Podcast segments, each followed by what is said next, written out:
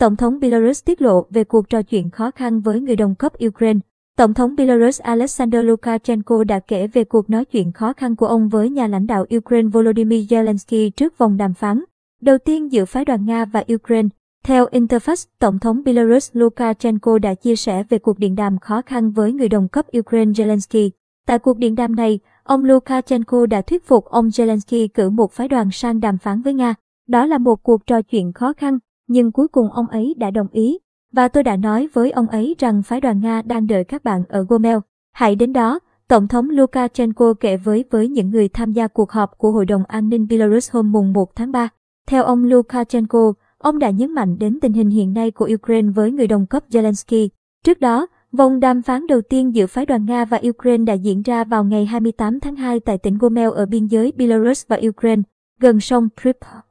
Cuộc đàm phán là kết quả của cuộc điện đàm giữa Tổng thống Belarus và người đồng cấp Ukraine. Một số nguồn tin cho biết, ông Lukashenko đã cố gắng liên lạc với ông Zelensky để thuyết phục nhà lãnh đạo Ukraine ngồi vào bàn đàm phán với Nga.